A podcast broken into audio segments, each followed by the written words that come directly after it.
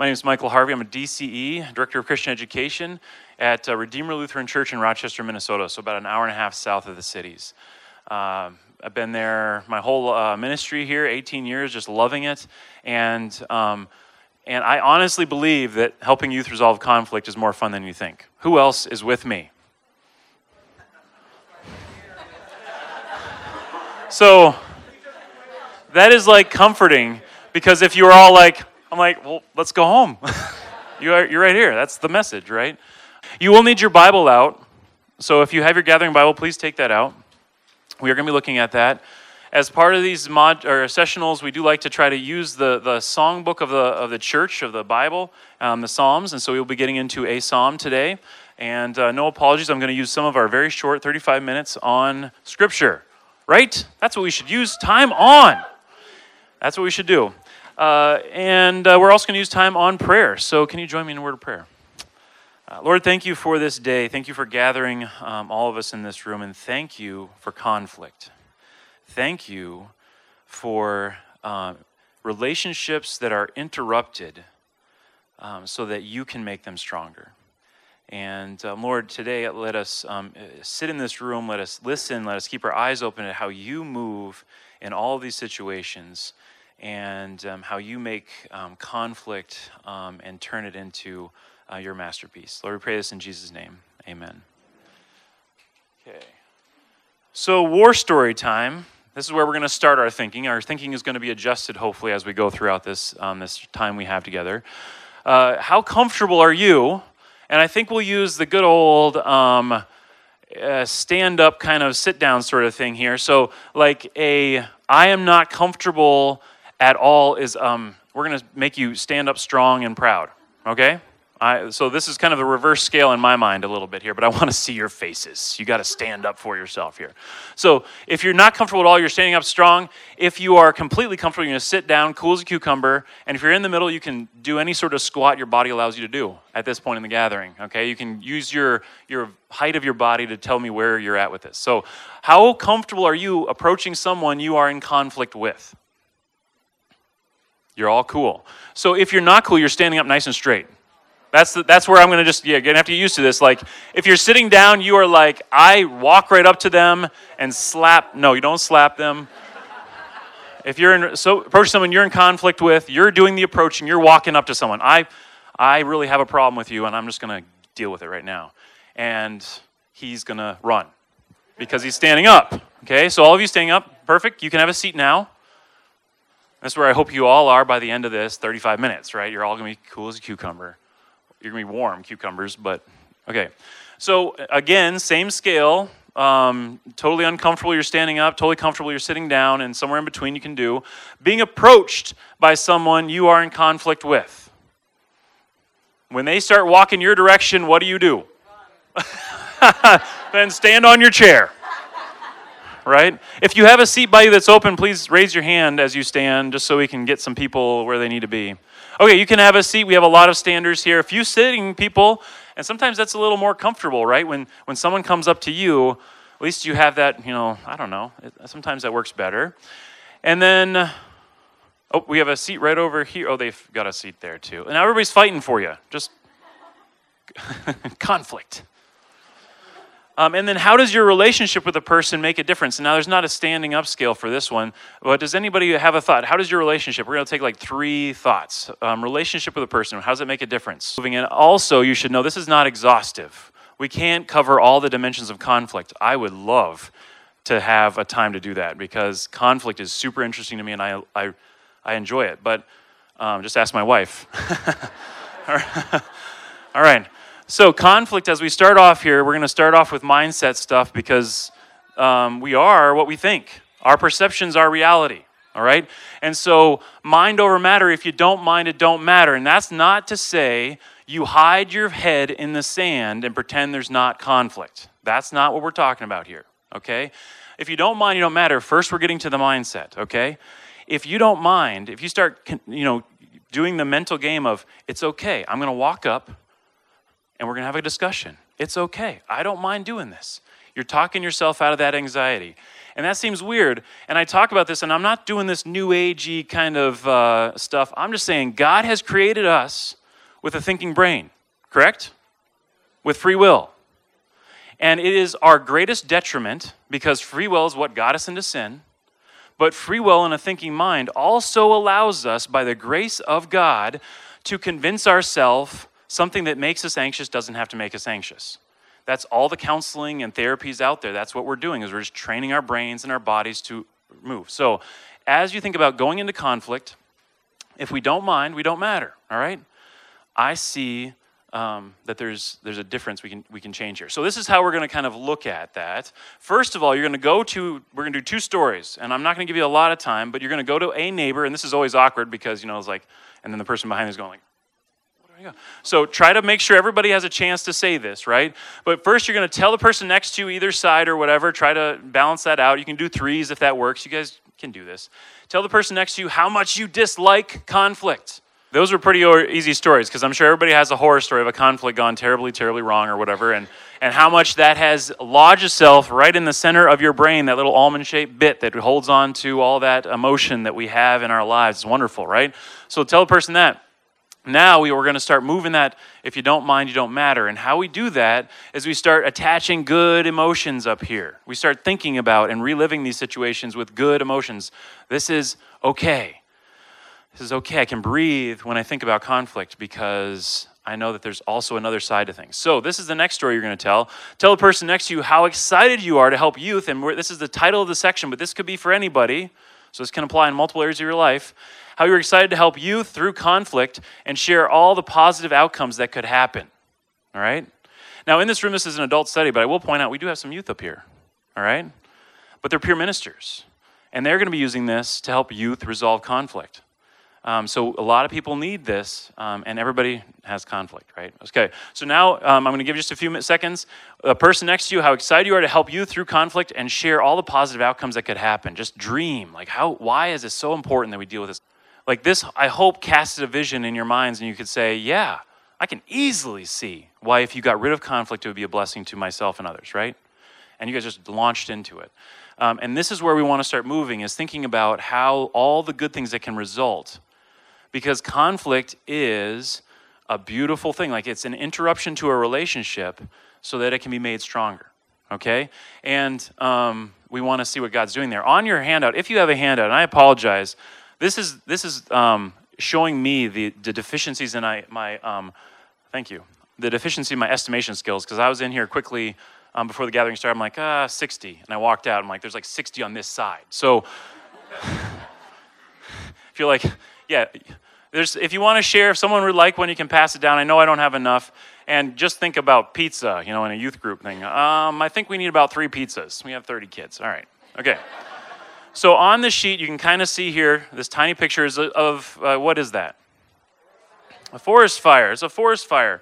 And um, I have a just an image stuck in my head of back when I was a kid, Yellowstone like burnt. It was a terrible fire in Yellowstone, right? And everybody's like, oh no, like Yellowstone's destroyed. And what happened the, the next year and the following years after? Bigger, beautiful, better than ever, right?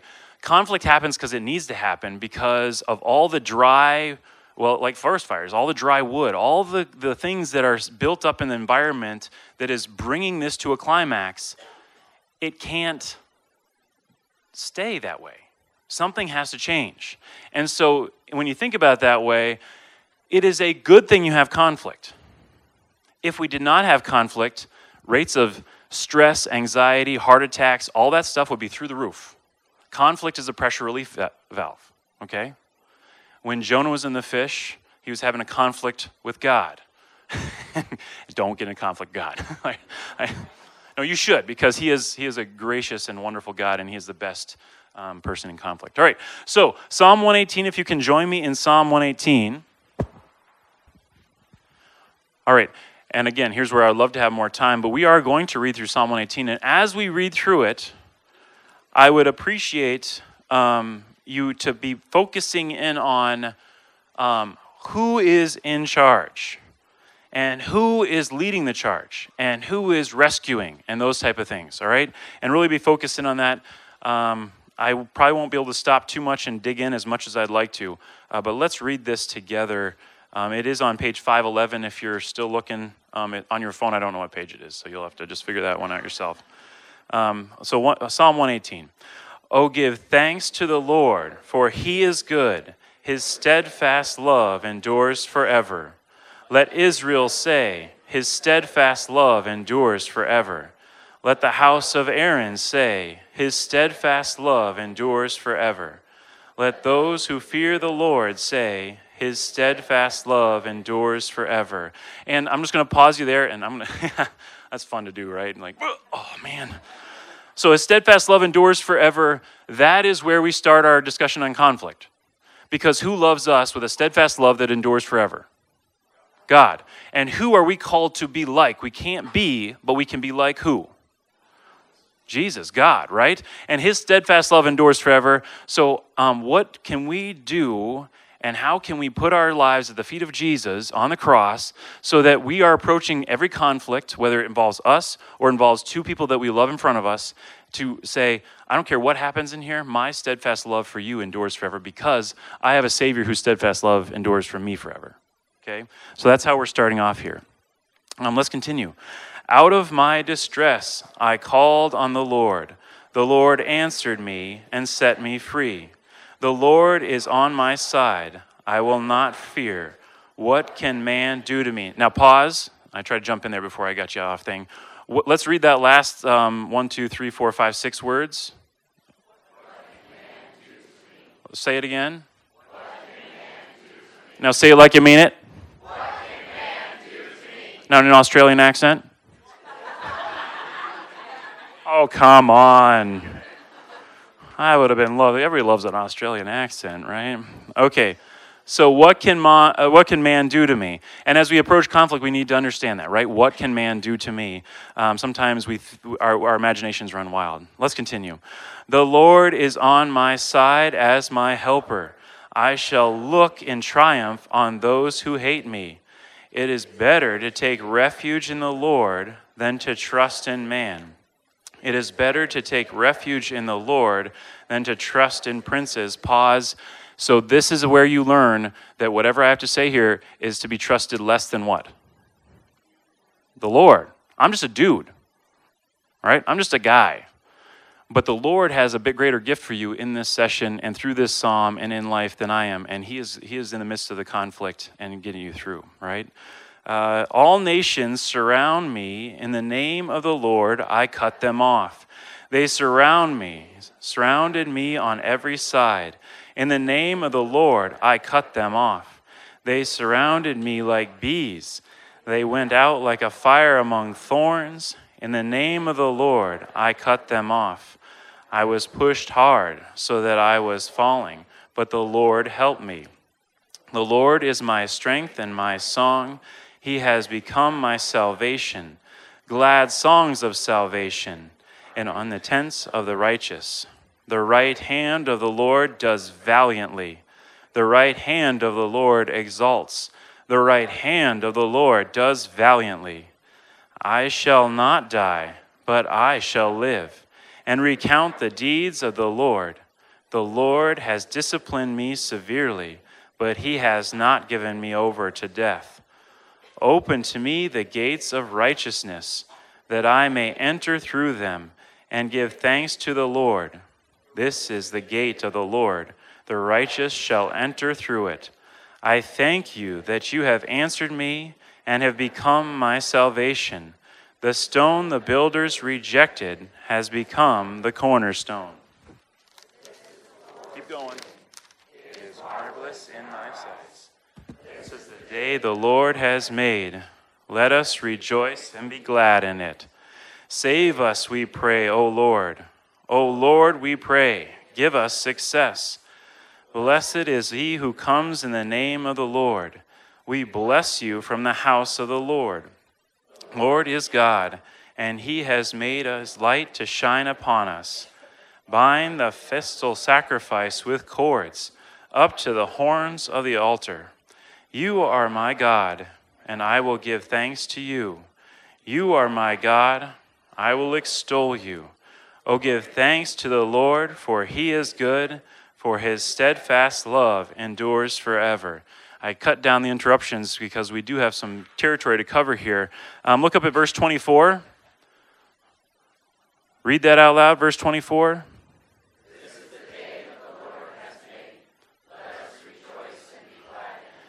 And when that day comes, when some um, portion of your youth group, or maybe someone um, that you are in conflict with, and they, the conflict comes to a point where it flashes up and there's a conflict, um, just say that out loud to yourself. and mean it. Not the sarcastic, like this, like bless your heart or whatever they, some, you know, not that way, but like mean it, like this is the Lord, this is the day the Lord has made, let us rejoice and be glad in this. Because at this day, there might be a battle, but the Lord has won the battle, right? Even before it happens. Okay, so we're going to move on and kind of continue as we go. Uh, so, Psalm 118, write it down, look at it some more. When you come into conflict, I say revisit that because there's such a power and encouraging, steadfast foundation um, that we see what our Lord does. Uh, as we go forward here, um, what the gathering encourages and would like and is, makes sense in this is if you're thinking about helping um, youth through conflict, uh, what, what, what are the youth these days, right? And this is the whole Gen Z thing. Uh, who's heard of Gen Z? Gen Z, if you say it all together, just sounds interesting, right? Um, so I, have been walking around, and, and, because I've been kind of digging into this a little bit, I, uh, um, I've been listening to people, and, and it's just interesting to see how many people are still using the millennials, and oh, what about the millennials, and then Gen Zs, and, and where we're at with this whole generational thing. So the millennials, uh, and they're kind of like 1980 to the mid 1990s. That's the birth years of the millennials. And the Gen Z is like mid 90s to um, like 2010 ish. And if you look at different things, you're going to see different ones. Because if you think about generations um, and, and defining them, and, and this is the way we, this is the world we live in, is labeling, right? Like we, we hate labels, but we label everything. And now we're, we're trying to box up a whole host of people. And this is the biggest generation yet, all right? Huge. And um, we're trying to box them up. So on each side of the generation, there's fuzzy zones. So, like um, the uh, older Gen Zers may look like millennials, could even look like Xers, okay? And the younger ones, my gosh, they're just children, right? They don't even know who they are yet, and we're trying to label them, okay? So take all of this. This can be helpful. There's some patterns in the data, but uh, don't say, like, well, you are this way. Oh, sorry.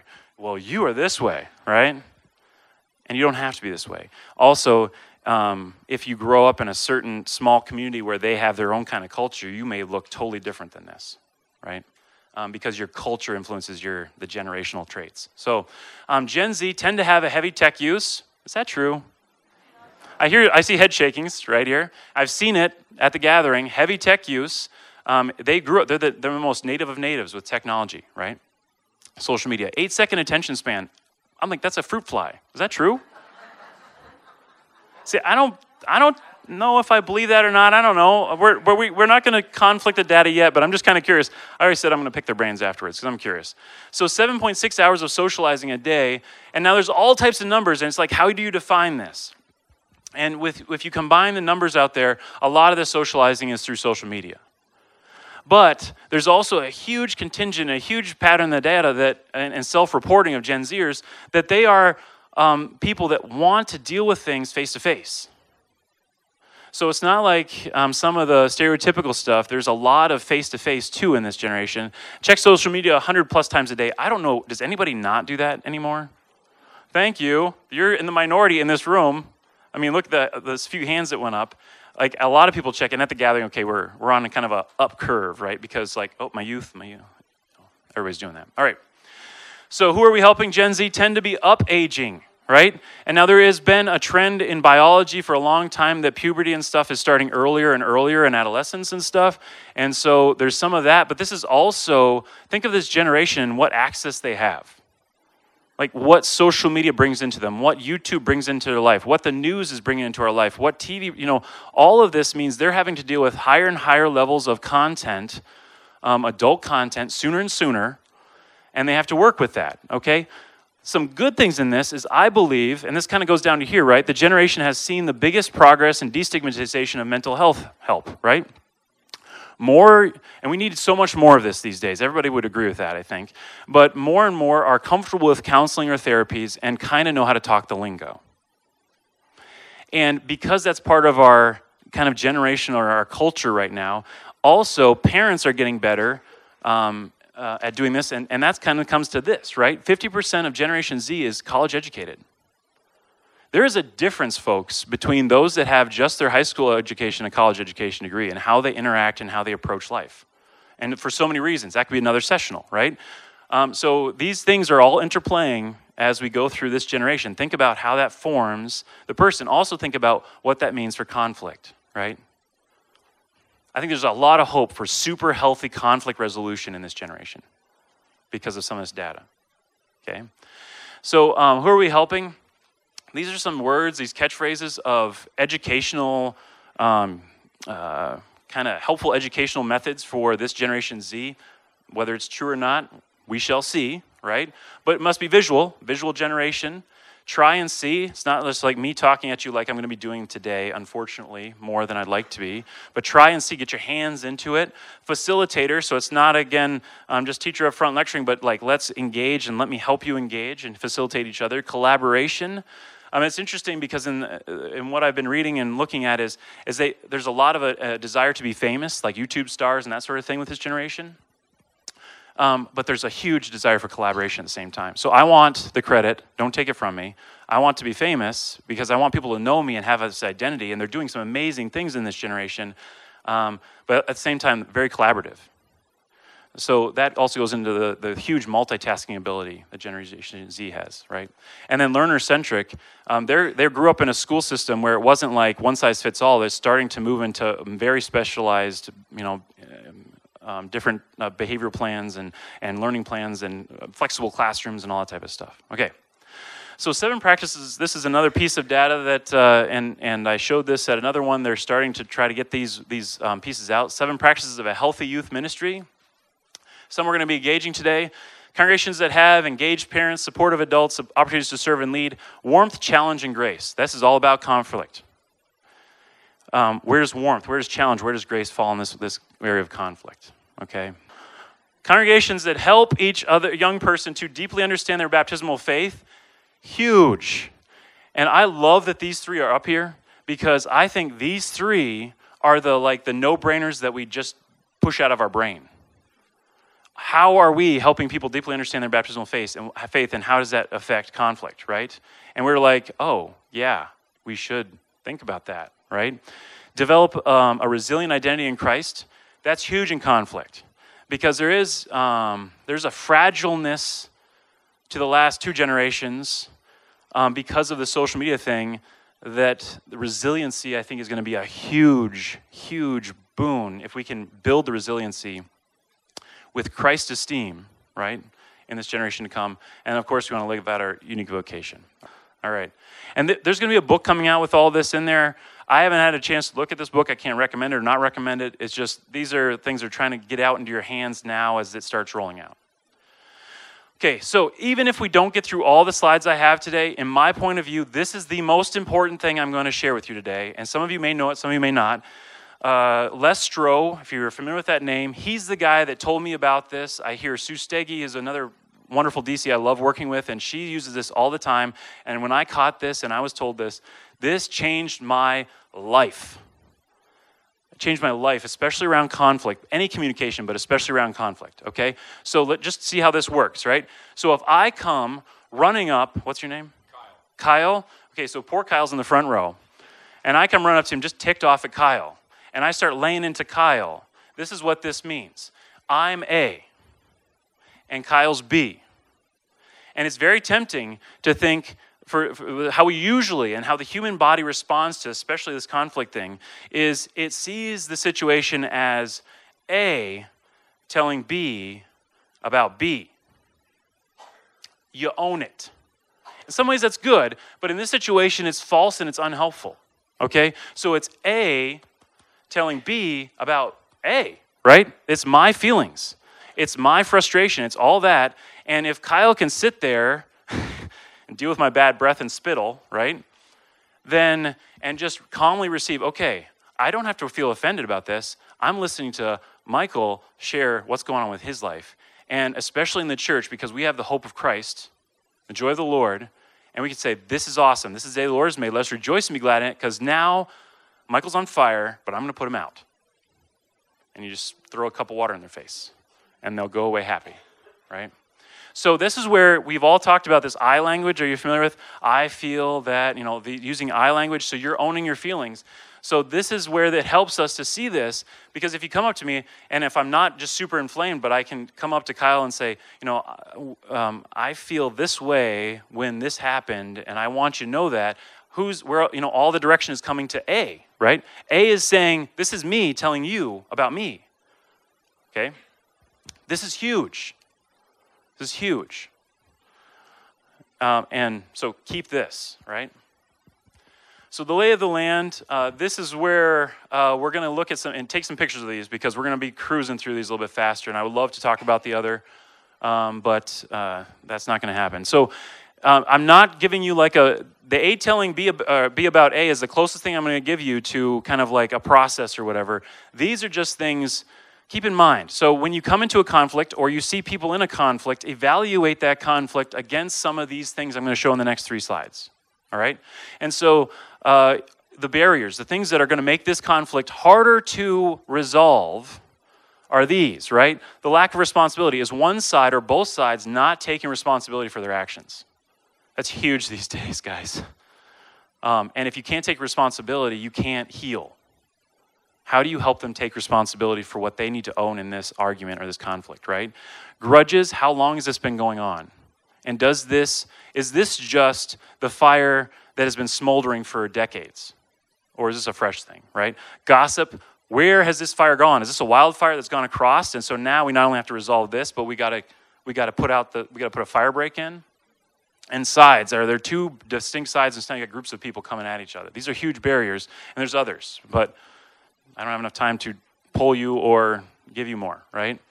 So has everybody got that one? We're gonna be moving on. So, best practices, again, these are not like do this, this. This is not one, two, three, four, five. This is traits of dealing with conflict that will help you. It will, I promise you. The face to face. And now, what is in the parentheses next to this slide are pieces off of those, those data from Gen Z earlier in the slideshow. Okay, I just moved them down here to put them next to why this should be beneficial and help if the data set that we are visualizing from Gen Z is true and I think it's going to be broadly true. Um, so face to face, they like that visual. So it's not separated. I see head shakings. that's, that's, I like to see that, right? So it's visual, it's face to face, right?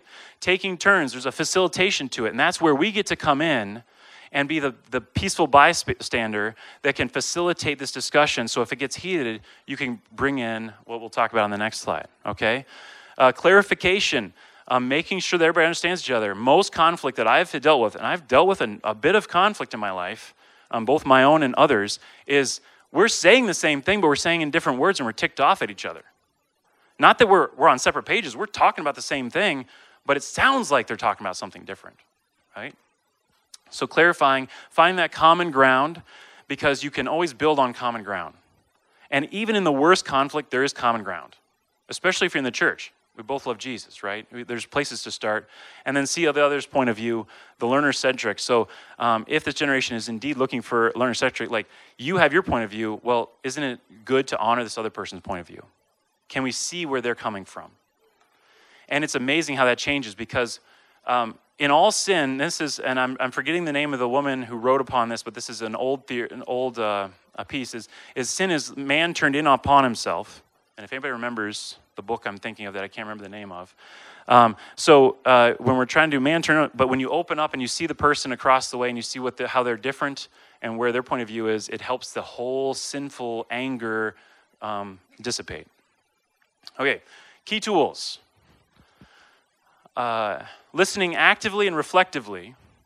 So the listening actively is is listening engaged, and so the nonverbals and whatever, and so that they know that you're listening. You know, it's not the those type of things or the phone or whatever. It's the it's the connection. But reflectively is helping it leads into some of these other the clarification stuff. So what you're saying is, did I understand you right? Correct me if I'm wrong.